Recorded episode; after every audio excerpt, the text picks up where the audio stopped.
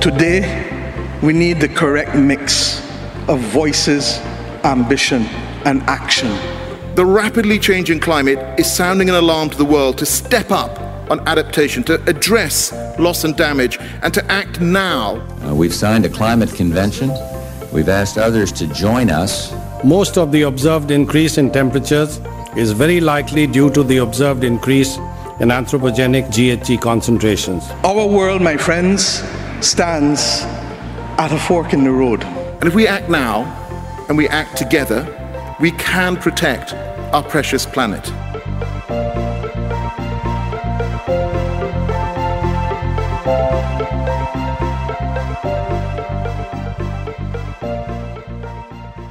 Welcome to the Energy Policy Now podcast from the Kleinman Center for Energy Policy at the University of Pennsylvania and to this special series on COP27, which is underway in Sharm el Sheikh, Egypt.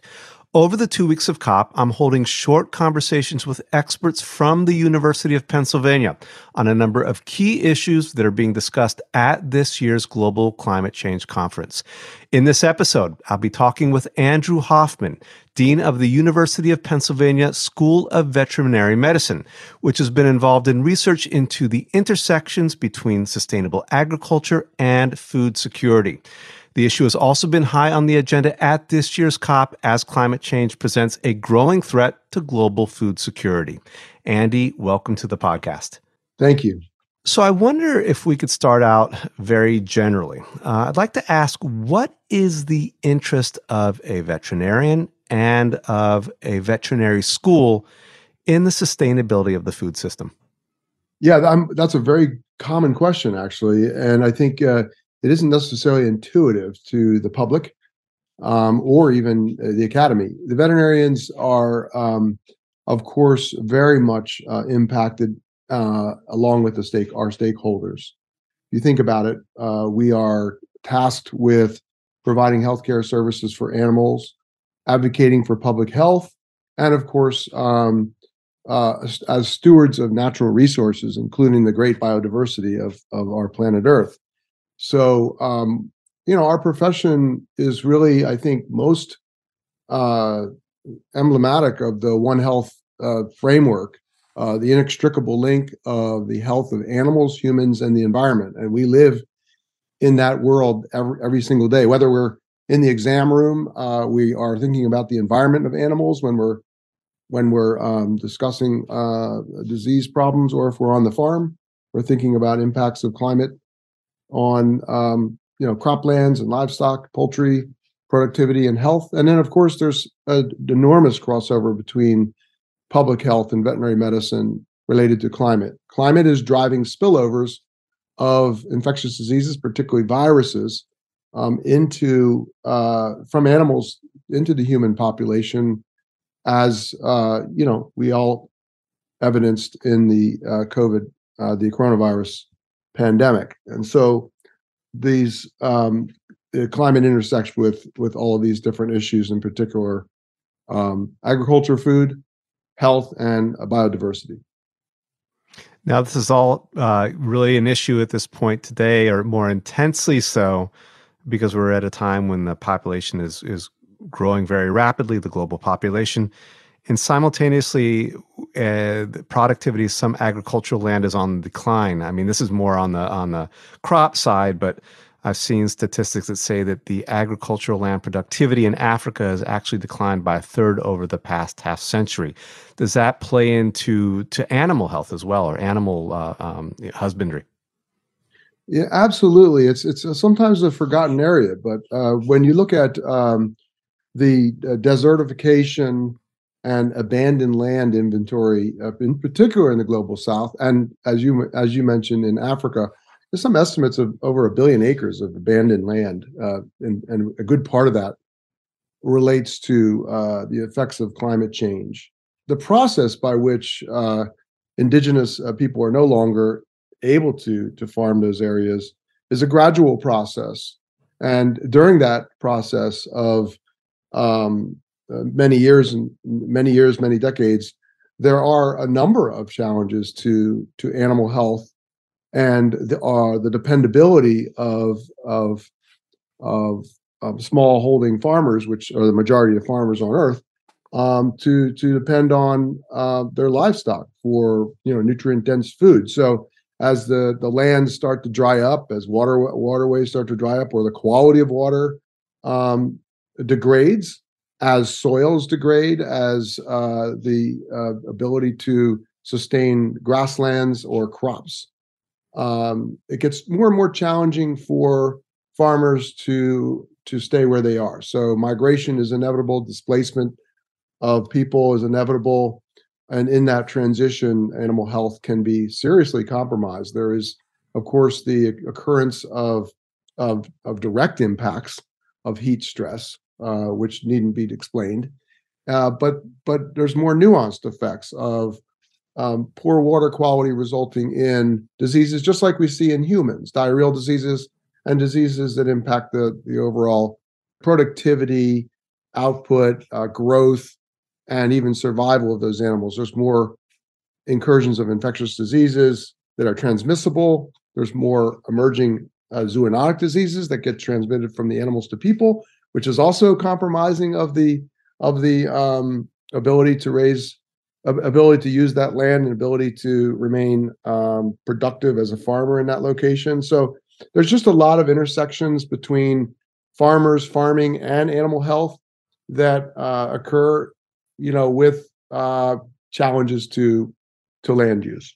It's very interesting because when we think, or at least when I think of infectious disease, I think about it in the human context. But you're saying here that the pressures of climate change are also increasing the incidence of infectious disease among animals. Well, I think one example that's happening, you know, this month is, you know, really substantial flooding in Australia. And the flooding has brought just teams of mosquitoes. Uh, the mosquitoes are vectors for a number of infectious diseases that are transmitted to cattle, and then um, and then the cattle can act as a as a reservoir for those diseases. So I think it's it's really important that we understand that uh, that any sort of major ecosystem challenge can result in in uh, vector-borne, food and water-borne airborne and of course direct um, uh, animal to animal and animal to human uh, transmission of of diseases or or even um, poor quality uh, reduction in the quality of those those products that people rely on for for nutrition and as a result you know we have a lot of people in uh, in hunger um, in those areas but you know if you just look at that instance with mosquitoes uh, but you could look at that around the world anytime there's flooding, as in Pakistan, um, for example, there are really major impacts not only on the survival of livestock, but on the, on their health. It could be anything from just their general um, health, in that you know flooding results in near drowning, and when the animals experience flooding, of course they have problems with their feet, they have problems with their legs, their skin, and they have problems uh, finding food, and they become dehydrated and so on and so forth. So bit, sort of the hidden side of of extreme weather and climate change um, challenges to the livestock sector that people don't really hear about unless you really kind of look for it. What are some of the specific initiatives at the vet school that are seeking to improve agricultural system sustainability? Yeah, thank you for that question. I think it's really important uh, from the veterinary perspective, and and I think holistically, if we're going to help countries and we're going to help people farm around the world, we have to first we have to first acknowledge that it's very much context dependent.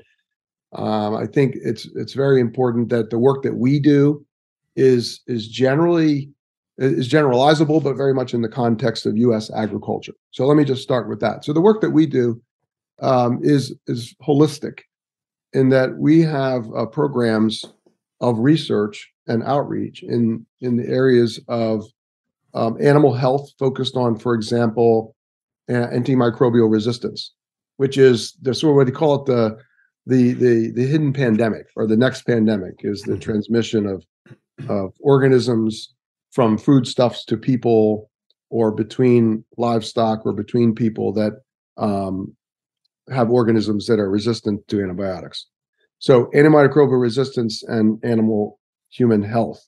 Um, We have research that importantly and relative to and relevant to, to COP27 in, in the mitigation of, of enteric methane from ruminants.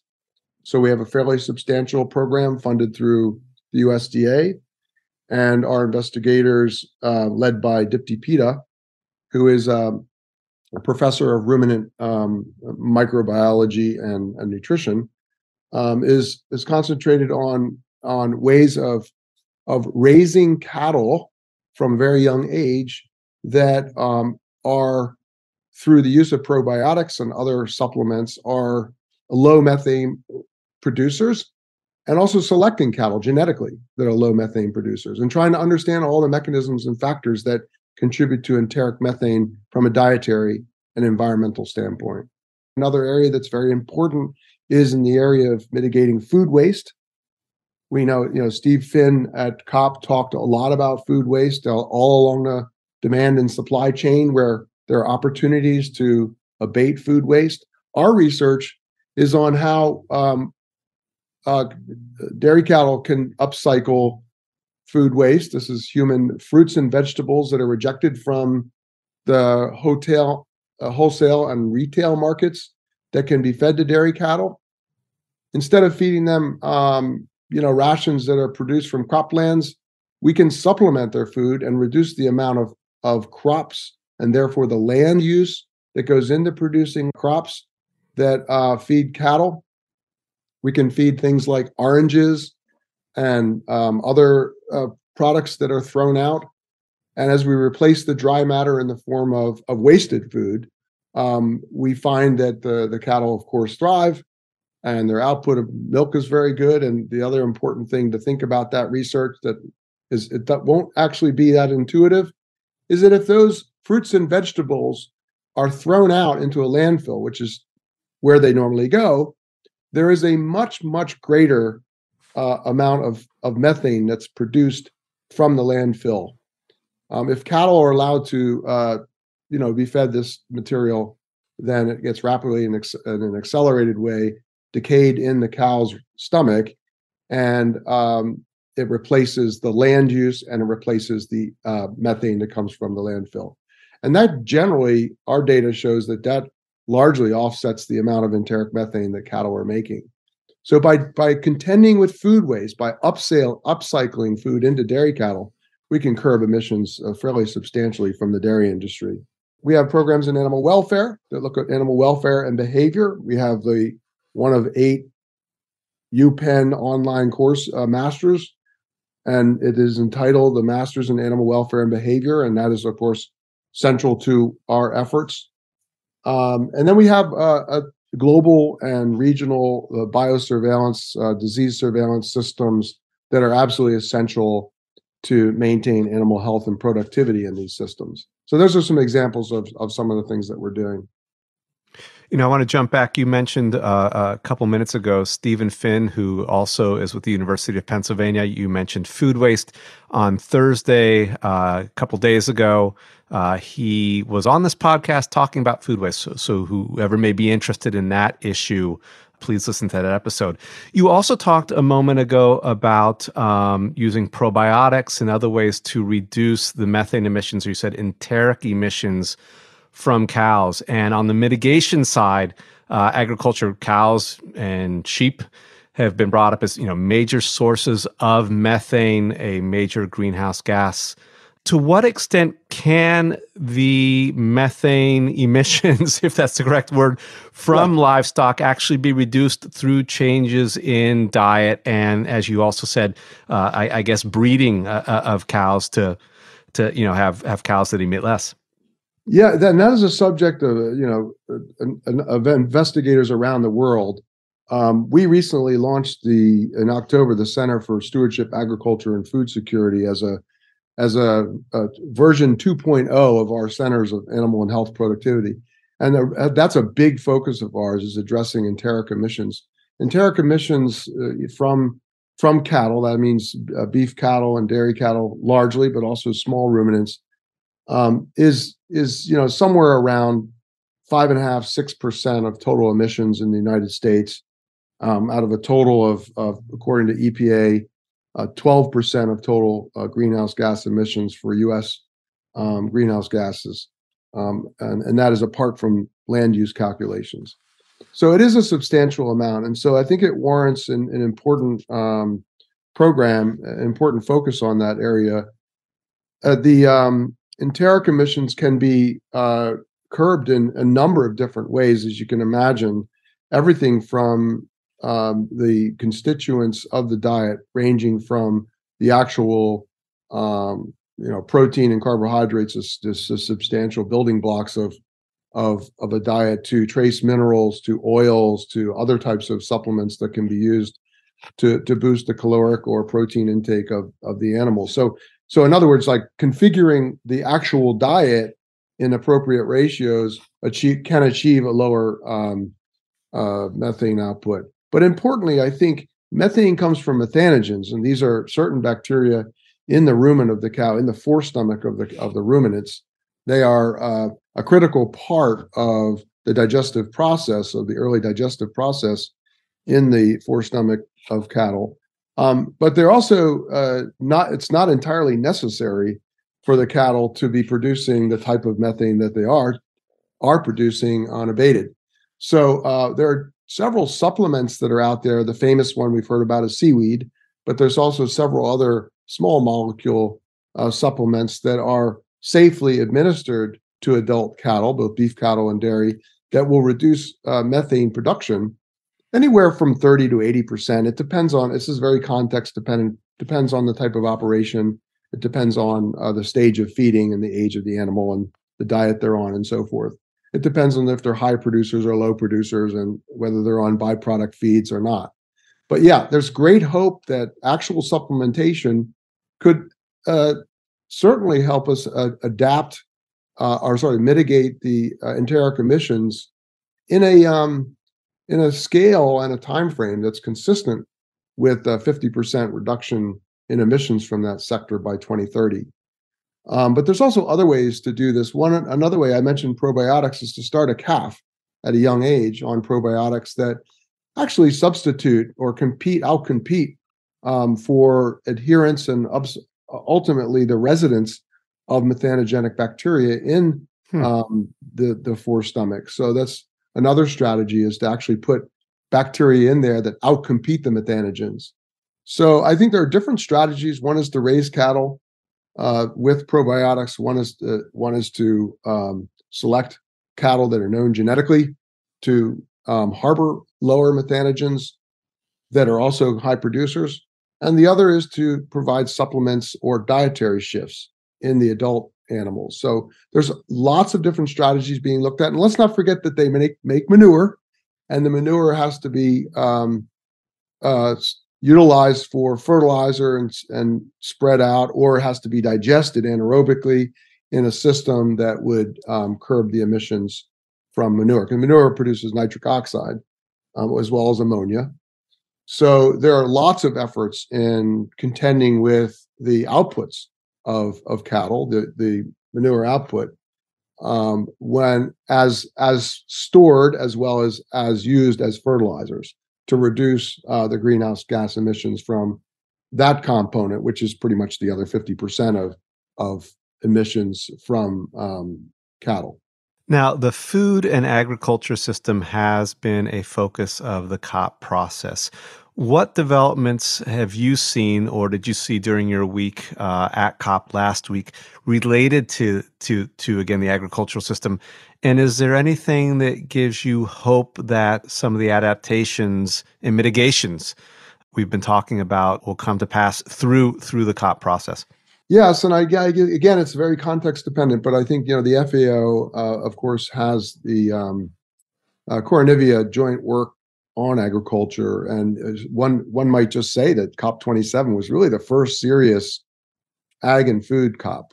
Um, has you know been around for a while, but it's really not been um, developing a draft draft decisions that have advanced um, adaptation, mitigation, and and uh, resilience. Uh, you know recommendations uh, for countries and particularly those that are most vulnerable and so forth. So I think what happened here was that there was a substantial effort on the part of the FAO um, to have a program focused on agriculture and food security uh, under the UNFCCC, and they it's essentially mainstreamed agriculture in the UN processes through the Koronivia Joint Work on Agriculture.